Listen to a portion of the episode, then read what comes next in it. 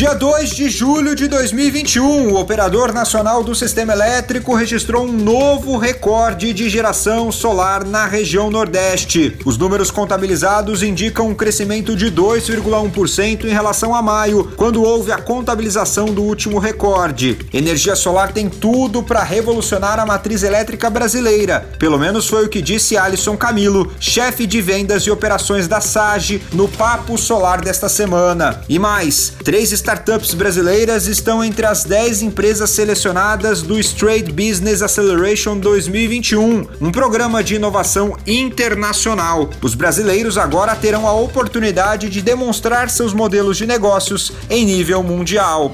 Solar em 60, os destaques do dia em 60 segundos.